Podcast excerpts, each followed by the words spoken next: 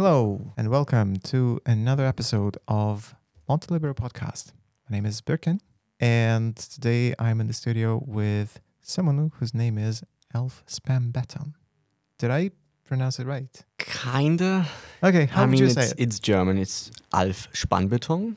Ah, Spambeton. Spannbeton. Yeah, it kind of sounds like a Rammstein song, but Nice. Can you actually uh, say my name, like Jose Birkin, but the German Jose way? Birkin. Bierchen. Yeah, like that's yeah, that's the stuff. I mean, Bierchen. Yeah, it's kind of kind of means little beer in in German. So- Yeah, I was actually surprised that my name actually means something, something else. I mean, today we are recording in the studio while Saz is away, and we're going to do another introduction episode with Elf. Um, we've just been to the construction site, MTL City, as you know, and I would like to ask uh, quite a few questions about the the development, you know, what we saw, etc. Your first impressions. So, what do you think of MTL City? I think it's a wonderful idea. Mm-hmm. It has a nice view there. It's it's warm country. It's like-minded people around you. So it's gonna be a wonderful community once it's finished. Mm.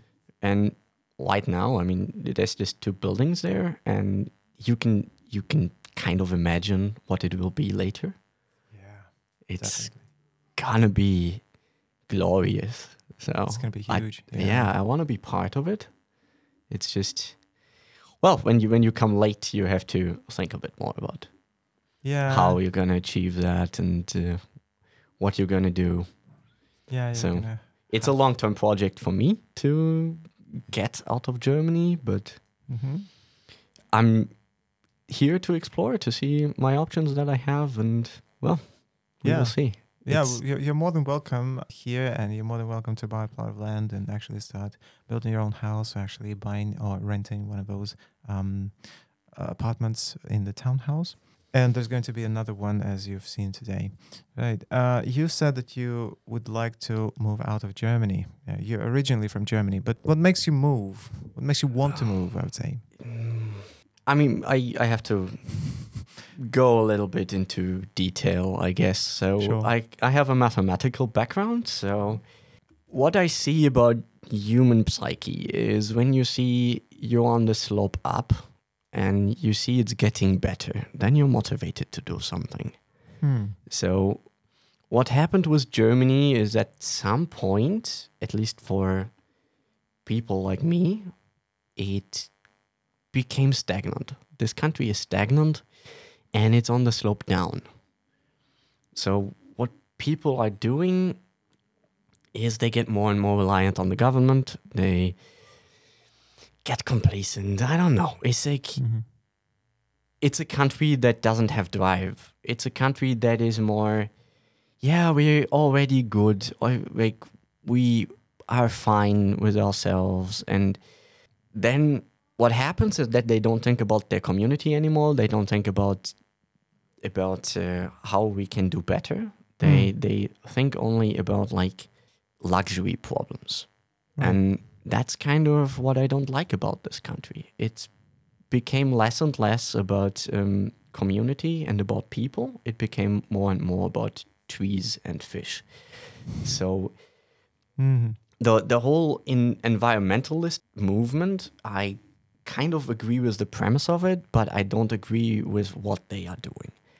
They get out of nuclear, they get out of coal, and they make everything in the country extremely expensive Mhm. without thinking about the people. So, what happened with Germany is it used to be a more or less not really socialist, it's classical social democratic system, which you had market economy, but you also had some some parts of, of socialism in there. So Germany tried to do the best of both both worlds in the Cold War, and it kind of went fairly well with it.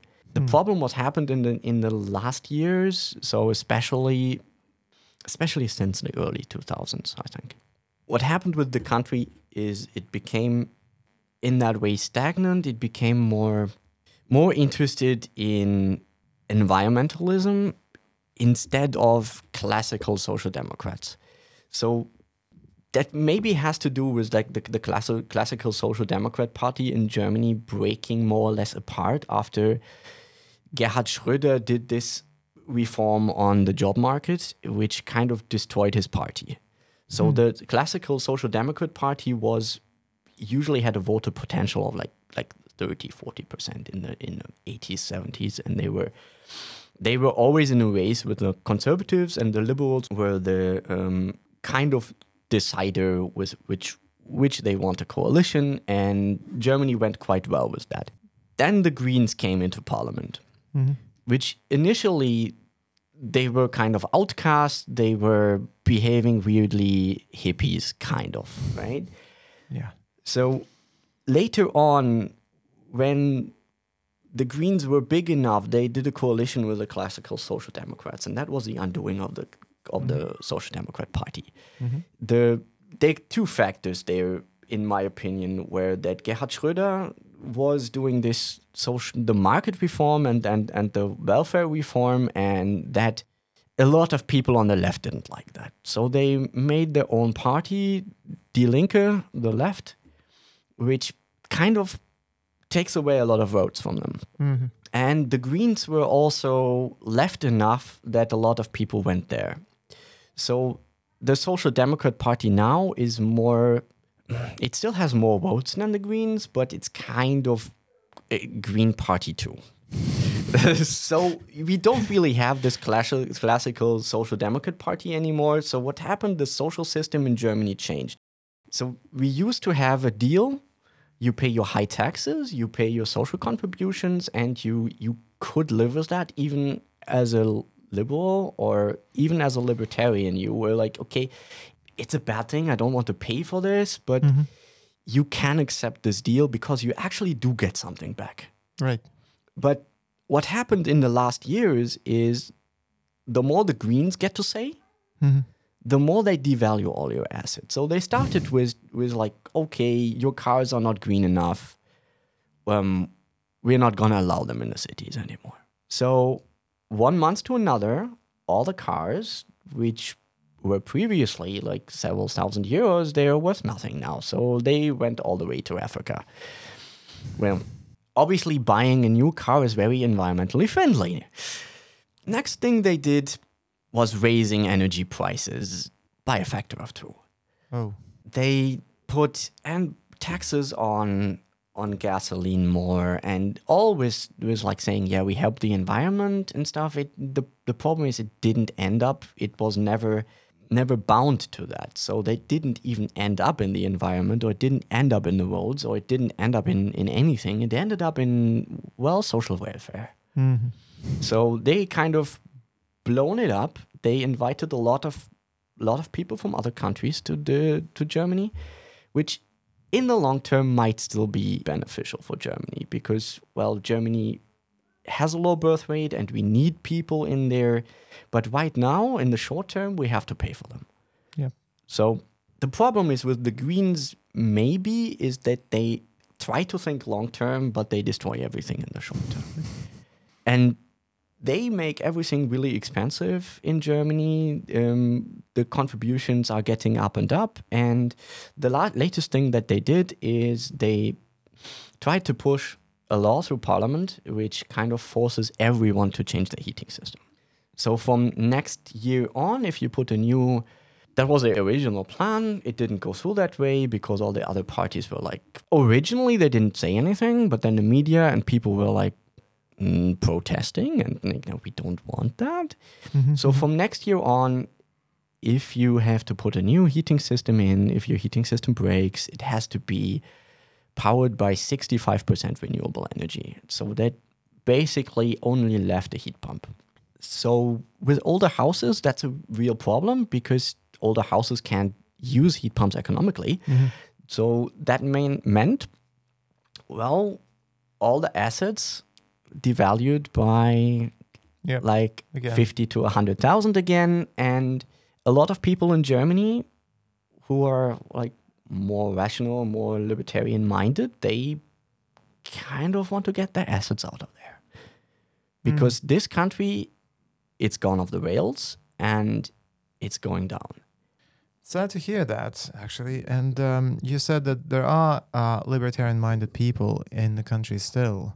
But are there any people, any leaders, any political parties that you would say you are represented by them? No. I used to be in the classical liberal party Mhm. just because it was the closest to what I was thinking. And the older I got, the more libertarian minded I got. So it's it used to be what I was thinking. A classical liberalism, the state kind of has a has a reason to be there. And Mhm.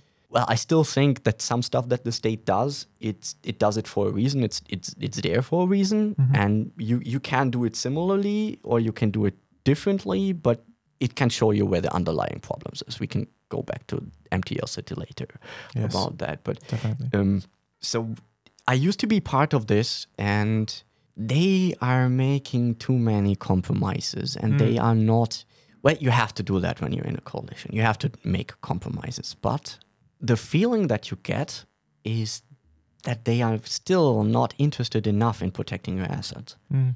So they are still more on the side of environmentalist climate activists, how they Mhm. call themselves, than they are on the side of your investment and keeping your family above the water. Mhm. And that is kind of what I feel about all the parties. Why do you think they are so conformist these days? Why aren't there a lot of opposition parties? It's it's it's a good question. It's kind of in in Germany it feels pretty much it's more of the same. So maybe it's the media.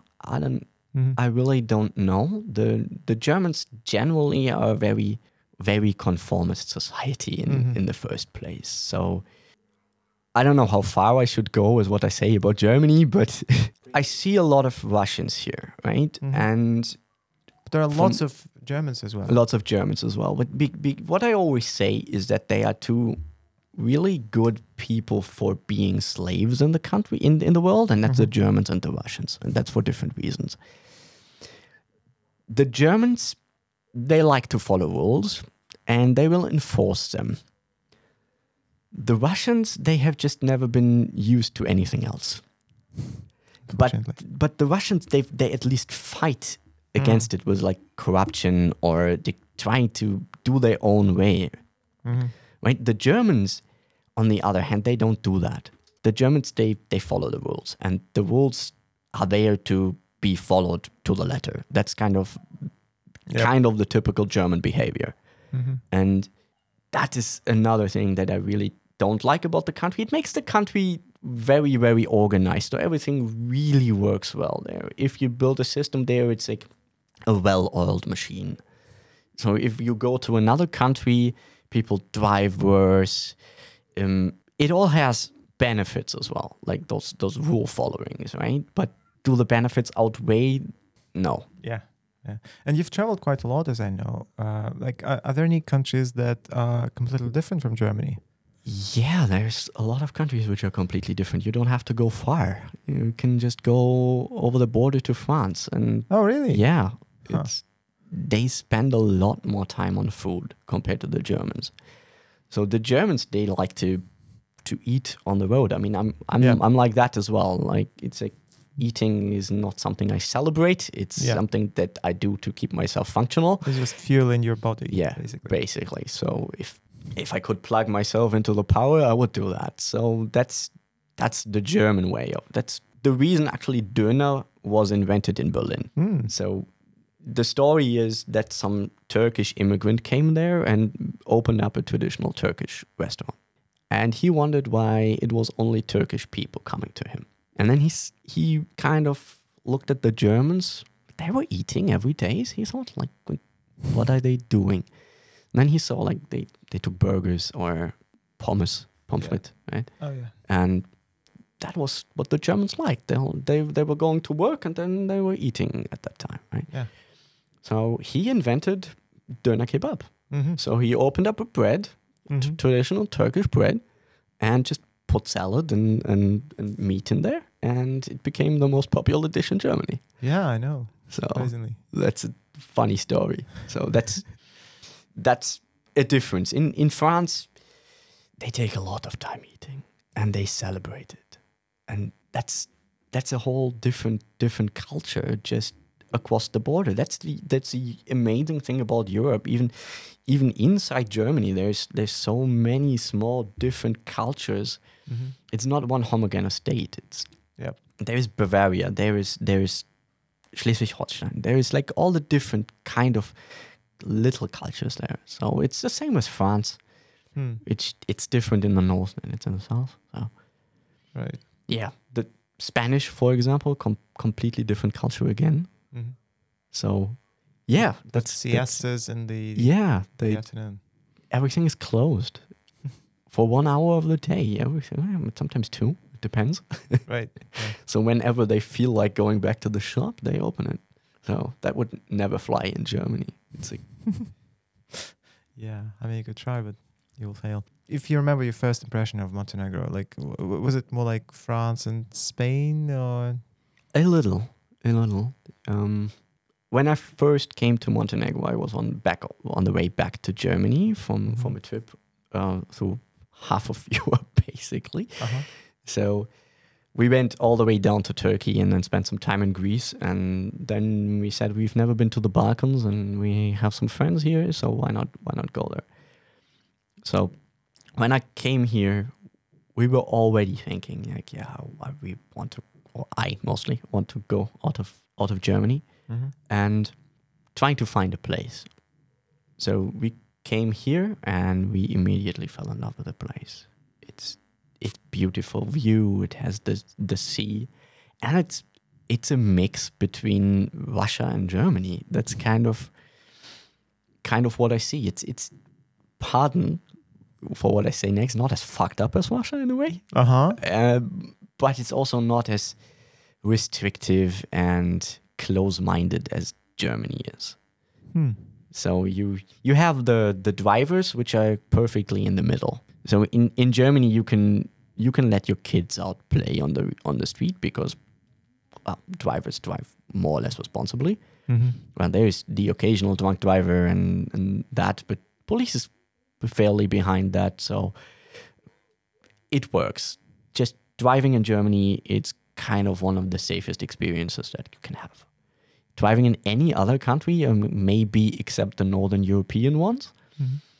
you feel people are more e- egoistic. They don't think ahead. Like German drivers usually think ahead what's going to happen in the next minute. Mm-hmm. And over here, I don't see that at all. People are thinking only about themselves and want to get there fast and they maybe want to die. I don't know. But, Uh, and that's the plan. it's even worse in Russia, Oh. what, what I saw there. I was driving there and it's like people have a death wish for some reason. It's like Hmm. you, you have five meters before the truck comes and you still want to overtake someone. It's like, why? Because we're always in a rush. Because if it's Moscow you've been to, then um, that, it kind of makes sense. Or any big city, in fact, because we're always like we, we never have enough time, and we, we, we always need to haste. So it's it's funny how you said it because I always like I, I kind of had an impression of Russia being uh, more organized compared to Montenegro because here, for example, I've, I've heard stories of bus drivers, you know, getting off because they they've seen someone they know and they would have a conversation with them even though there are people waiting like passengers are waiting and they would not care like they would need to talk with this person right because they've seen them it's like a village right and everyone is sort of chill It's fair. It's fair. I guess is it maybe a difference between a big city in Russia and, and, and this? I mean, rural Russia, I, I haven't been to. I mean, I've I've been driving through Altai Mountains, so oh yeah, that's that, that was nice. That was nice. So, uh, but I I haven't taken the bus there, so I I would imagine it's fairly similar there. I mean, the table is Hmm. not something you the timetable, right? It's like something. Nah, it no, it's not work. not gonna Doesn't gonna work. It's like yeah, roughly plus Mhm. minus half an hour. Right? Yeah, exactly. yes. So yeah, you, you you- you've got the logic already. Well, so what brings you here apart from your friends actually who said, "Oh, that's a nice place. Why why not- why not um, go here?" Like, uh, have you heard of Montelibero before? Actually, only from the friends. They Right. they said, well, we are part of an A cult. lib- yeah, part of a, a cult. Yeah, pay me all your money, right? yeah, exactly. And then That's how we like yeah, it. and then exploitation. Yeah, in- that's in the several, most libertarian several way. ways. Yeah, that's that's how libertarians work. Apparently, no. Um, they said they were part of a libertarian community, and I Mhm. said like I'm I'm interested because So- I I have that that political mindset. So Right. yeah, I will will have a look at it, and I want to get to know some people here anyway because I want to move either here or to another place that's out of Germany, and why not try to find out how it is living here for a while and try to get to know some people, try to think about opportunities. Right. And do, do you see yourself uh, working here or would you prefer to work remotely? Because most people do. Yeah, ideally remotely. Um, I have worked in IT. I have a degree in mathematics, so Yeah. I could do that. You have the privilege of actually. The privilege, yeah, the privilege. I mean, one thing I still have to calculate is if it makes sense. Maybe I'm on the fence about this to still pay a certain amount of tax in Germany to still be able to to use the social system in a way. So especially health insurance, which is something that I heard is fairly hard to to deal with in this country. So that's another another topic I want to want to discuss. It's it's a thing trying to trying to benefit from multiple angles. Thank you for uh, sharing your impressions, uh, especially of MTL City. And uh, you're more than welcome to actually join us there. And uh, since you're a libertarian and since you're a resident of the first Club of Monte I see no reason why you shouldn't be there. Exactly. Thank you. It's the second time we're recording. We've decided to do a little experiment this time, and we decided to sort of break it into two parts. In the first part, we mainly talked about your experience of living in Germany, what you like and what you especially don't like about Germany, about the political system in Germany, and uh, we sort of compared Germany, Russia, and Montenegro, some other countries such as Italy and Spain, that, for example, a little bit fussier when it comes to eating, and they, they really like to take their time, to take it slow. Yeah, different cultures. Yeah, exactly. And uh, this time we're recording uh, after, I guess, a couple of weeks, I think it's about We- two weeks. Yeah, maybe one week. or one week. I don't know.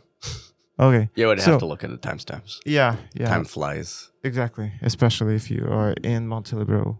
And I would like to ask you a few questions about the expectations of uh, the community because the, that was probably the first time or maybe the second time when you were in the club. And now that you've met so many other people, you've seen our community, you kind of understand a little bit what it's about and what it's like. So, can you tell me about like the expectation versus reality kind of thing? Are you still up for it? I'm still up for it. I still like it. Uh huh. I mean, obviously, when you're in a place a little bit longer, you start to see the negatives as well. You don't Mhm. only see the positives. So that is what I. There's some stuff that I started to notice, but I'm I'm still very much up for it. Right. And again, in spite of the fact that um, Al speaks German and English and just very, very little Russian, as I understand. Yeah, chut. exactly. Um, just in case if you're if you're listening to this and you don't speak any Russian, that means a little bit. And um, that didn't prove to be a barrier. You know, it it wasn't. I mean, it a is a problem at all. barrier. Of course, it is. I mean, there always is a language barrier, but that shouldn't stop you. So Well, I remember us, you know, going for a swim late at night. Uh, Gregory, Grinia, uh, myself, and then and of course you. And uh, I remember how late at night we would just drink beer and we like you were talking and I was just translating for you on top of uh, yeah, that, wa- that was funny. it was yeah it was a lot of fun and um, technically if there's a will there's a way i mean if you really want to talk with someone you will find a way to talk with them Yeah, there's and google translate That that's kind of kind of the point. Even before Google Translated worked, uh-huh I mean, we didn't have that. When when did it start that we really have that in our pockets? Right? I mean, when I did hitchhiking in 2011, we didn't. So Hmm. I was traveling through Europe. I was somewhere in Slovakia, and I didn't speak a word of Slovakian. But all right, like I just use my hands and kind of make weird noises, and it kind of worked, you know. You ended up in hospital. No, no. Mental hospital. I, I wanted to stay at the highway, but the people didn't understand me and drove me to the next train station. But they were meaning well, so Okay. stuff like that. It's it it kind of makes up for good stories. So that's kind of something that that's also lost a little bit. I mean, sure, it's less language barrier, but it used to be a source of amazing stories, not not being able to understand people and then end up in some weird random place. so Um, do you think libertarians are a little bit more adventurous than the rest of the crowd? Oh definitely. Really? yeah, you have to be. You have to be. Um because there are family people, you know, with kids and everything, and they're uh, they they're thought to be more conservative. Yeah, but I don't know. This whole self-organization thing, you have to you have to take a certain amount of risk and you have to be able to do stuff yourself. So that means you you think for yourself and you don't do what what others say and it kind of an overlap with adventurism Hmm. because both types of group people they don't do what is told and what is Yeah, they kind of think out of the box in the first place. They Yeah. already, you know, try to test the like reality and what is allowed and what is not allowed, like what, what like where the line goes. Of, Yeah, yeah. Like and and try to cross the line sometimes just to see if it works. right and there is a lot of entrepreneurial spirit here so people trying to to find out what can i do what can i do to benefit the community and in best case also earn money with that so Yep, that's the plan. and that is something that i don't see in quote unquote normal society Hmm, it's hmm. it's all just like yeah this is how it's supposed to be um Right. you go study, work for 40 years, and um, then go and die. And now. I mean, yeah, you're gonna die anyway, so I why- mean, of why- course. I mean, Like, why, why, you know, waste your time, waste your life on something that you never liked anyway? yeah, Makes sense. exactly. Why, why do that? Okay. Do you think there are any other features that libertarians possess that sort of make them different, make them stand out? Yeah, good question. Good question. Let me let me think about that. I mean, apart from from this open mindedness that you Yeah. that you need to have. Because a lot of people actually say, oh, I, I don't really think there is any one just underlying feature that would unite libertarians. If anything, yeah, they, they all aspire freedom, whatever. yeah, They- they're all very individualistic, yes. but that doesn't mean you don't have underlying trends. Mhm. So that's something that I hear often in conversation when Mhm. I when I I mean I'm a mathematician, so Oh. I'm I'm kind of a guy who who thinks in in broad concepts, and often I hear yeah, yeah but you can't say that it's it's all depends on the individ- individual. Yes, it does. Mhm. Big but there's still underlying trends and there is still something that you can say about it. So sometimes it doesn't make sense to talk about something on the individual level. Mhm. So if you want to talk about society, it doesn't make sense to talk about individuals because there's so many of them. It's kind of you try to explain a car accident by using quantum physics. It, it it technically would work if you had all the information, but there it already starts that doesn't work because quantum physics doesn't allow that. So it kind of makes sense to to do that on a more macroscopic level. And I think there's a strange aversion with people to do that on a societal level, Mm. to talk about underlying trends. And well, Yeah. I don't know where that comes from. I get it. I get it. it just seems to me that we're so different that maybe there aren't any any features other than you know our aspiration for freedom that would unite us, you know, under one roof. I don't know. I don't. I I really don't know. I mean, yeah, if you really want to capture all people, probably not. Mm, mm. But if you would make a societal study about this, you would probably find out some correlations uh, which are fairly significant. Mhm. Yeah. So, I heard about people who there's there's those those traits like the ocean test or and they found out that that specific uh, political directions have specific specific traits on on on a personal level. So Mm.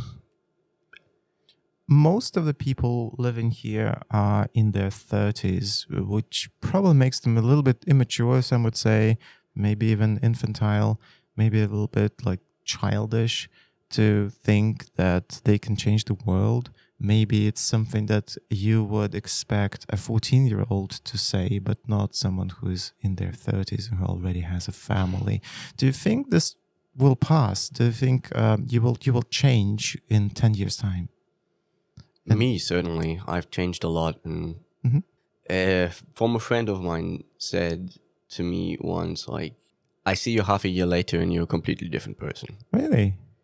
What what changes you usually? Usually, experience. I mean, I I don't I don't think it's that bad, but usually experience. And I'm a, I'm a guy who either makes a lot of experience or none at all. So. All or nothing. I see. Okay, a very libertarian way, I guess.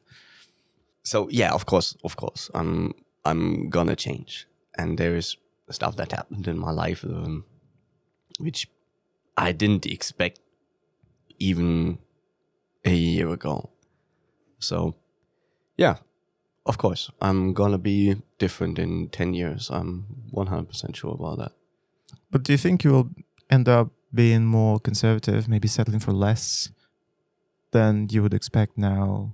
You would say, "Oh, okay, actually, Germany is not that bad of a state." it's technically possible Uh-huh. i mean i can i can't say that is impossible but i would say it's far far away Hmm.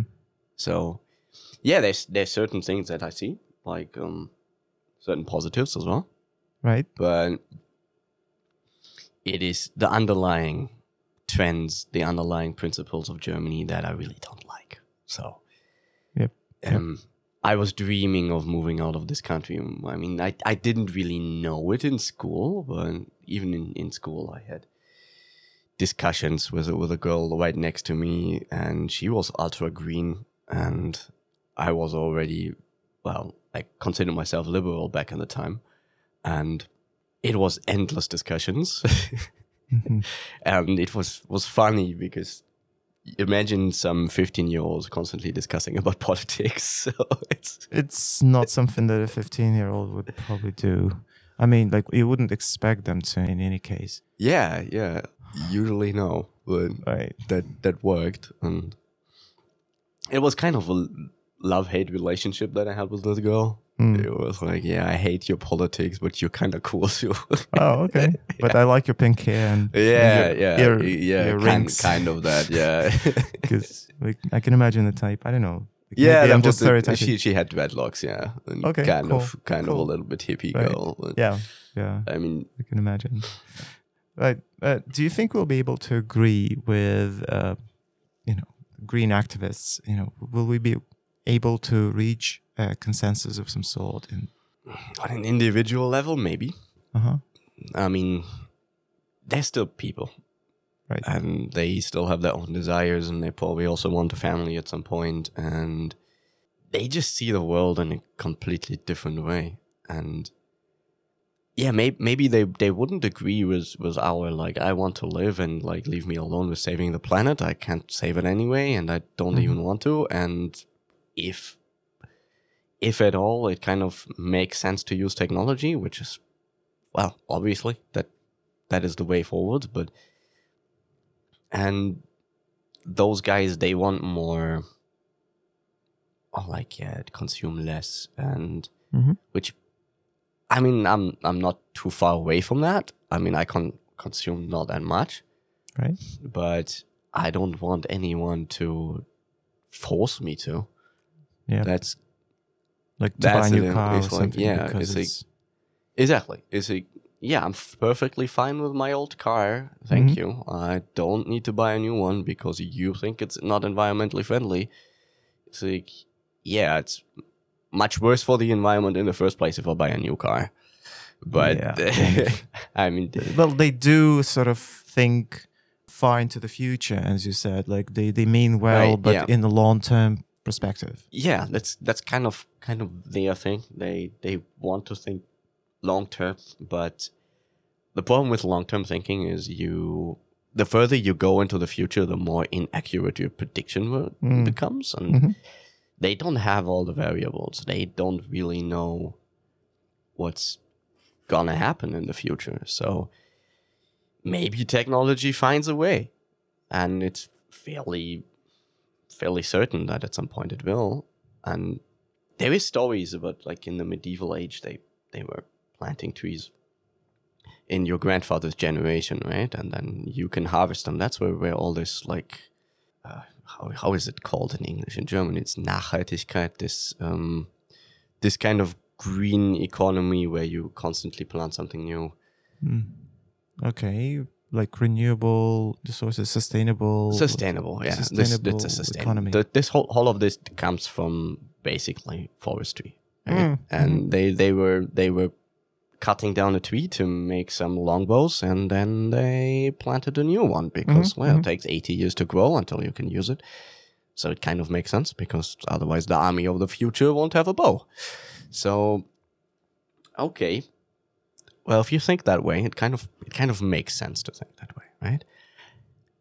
Big but at some point they invented the gun, and all the forests were useless. Mm, yeah So, and that's a pattern with humanity. Like, whenever you hit a roadblock, you invent something new. And maybe we should try to harness that instead of forcing everyone to plant new trees. Yeah, that's one way. But I'm afraid that it's not the technology that might be a problem because technology will always develop, keep developing, hopefully, uh, in spite of all the restrictions from governments. It's the freedom of speech that might suffer, and in the long run, your voice will be like drowned in millions of other voices that would say like you can't really say that. There's censorship, just like what we have these days already. And if you don't agree with the people who think this is the only way, then your opinion will not be taken into consideration in the first place. And even though there is some technology to solve a problem, you will not be in the majority, and so you you will end up um, just you mean they, following. they will bury it? Sort of, yeah. Well, certainly a possibility. So, how do you how do you imagine the world of future in terms of you know censorship? Will there be more censorship on TV, in real life, Oh, yes, etc.? Yes, if I would, if I would try to pick a year to compare to, Mhm. I think we're a little bit past the golden twenties. Oh, It's it's going bad, and we can see the trends going on in international politics. mhm, mhm. it's like everything's getting more authoritarian. There is more wars. There is more conflict, and it's not something I'm optimistic about. It's Right. freedom of speech is going away. More authoritarianism. It's a we had that before. Yep. Do we really have to do that experiment again? Well, I guess we didn't learn our lessons. But um, how do we resist that? Can we even do this? Wow, that's a good question. You can try to be the best person hmm and still something happens. So it's like, I think you can do, do your best for your local community, and well, you have to hope for Yep. the for the best on, on on the big scheme because the big scheme is out of the reach. That's certainly. I mean, you can do something as a as a bigger group, and even as an individual, if you are lucky and you get get the reach, or but it's not something to strive for because it's fairly unrealistic. Mm. But if we joined our forces with some other free cities and intentional communities, uh, do you think would have a say in that? Do you think would be able to sort of sway the general opinion in different directions? General opinion, no. Okay. I'm at least at least not from my German perspective. Mhm, mhm. It, you're not going to sway the, the general opinion. What you will do is recruit a lot of people, a Mhm. lot of people who are kind of fed up with how it's going on Right. and want to be left alone and do their own own thing. And that's kind of the the magic of this place. Like you're you're among people who all kind of think similar and they all want to want to live their life and they're all struggling together. And that is what makes you fall in love with this place. Yeah, well said, well said. And this is something that I've heard many times from different residents and non-residents alike. Um, the the value of the places and the people and the community itself, and no matter where you are, you will always, you know, be heard, and you can generate ideas inside the community, and you can actually start something new, hopefully, and become that beacon of hope, beacon of hope, you know, for those people who who try to think different, who who think there's something wrong with the general like streamlined and um, sort of mm, sanitized version of Yeah, it's sometimes reality. hard to voice it, right? Yeah, It's like exactly. there's there's some mist in your brain, which is like there's something wrong in there. exactly yes you're like how how to explain this, like this feeling. but you can't really talk to anyone because no one would probably hear you would be able to understand that okay yeah there is there is wrong there is something wrong maybe because people are brainwashed be- because they've been in the system for too long and it's it's very difficult for them to like No, I think I think it goes even deeper than that. Oh, okay I heard it recently that we were talking about correlation between personal traits and politics. Mhm. And I heard recently that people identify with their politics as well. And I think the political system kind of kind of wants you to. So they identify with their political beliefs and if you criticize it, you attack them personally hmm. yeah and that's that's kind of why political discussions eh, like, when you go to a family meeting you don't talk about politics and religion and that's kind of the reason why i guess because there is nothing better than a good political discussion i mean i i had a lot of lot of friends back in the day who were not of the same opinion and it was always interesting discussions and in the end we always came to a conclusion but that's something that you can only do with people who don't really identify with it. Mm, yeah, and who are able to hear other people, the other side of the story, that kind of thing. Because like most people are conformist in a way that they they really like to be agreed with, I guess. Yeah. and surrounded by like-minded people, and and it's this fear that you're the only one with a different opinion that kind of makes you think twice before you actually open your mouth in the first place. I guess. Well, it makes sense from an evolutionary perspective, right? Yep, yep. So basically, we're not just fighting the governments; we're also fighting evolution. Okay, good luck to us. Yeah. Well, that's that's it. Yeah, we're we're fighting evolution. We're fighting the government, and it's kind of we're fighting death in the Oh, so definitely. yeah, Yes, yes, because we, we, we want to live the way we, we do. And we don't want other people to tell us what we are supposed to and what we're not supposed to do, which is what we are, which is why we're here, right? We're all immigrants right. in this country. Doesn't mean that there's no rules. Of course. That's kind of a misconception that people have.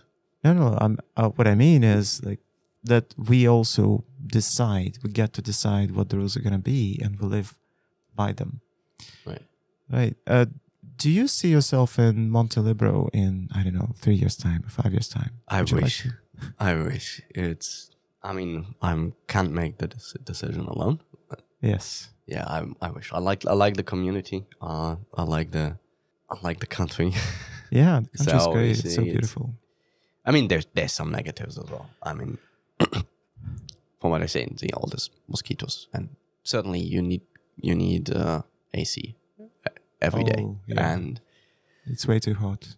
yeah, and I I saw some recent recently when we were walking to the supermarket, right? Mm. That there's the big generator outside of the supermarket, yep. and that is something that told me like, okay, the power grid might not be as stable as it looked like, Yep. and like all the small details you don't notice in in the first days, but you you notice them after some time. So recently, um, one other resident hurt his foot, and we had to go to the to the local clinic.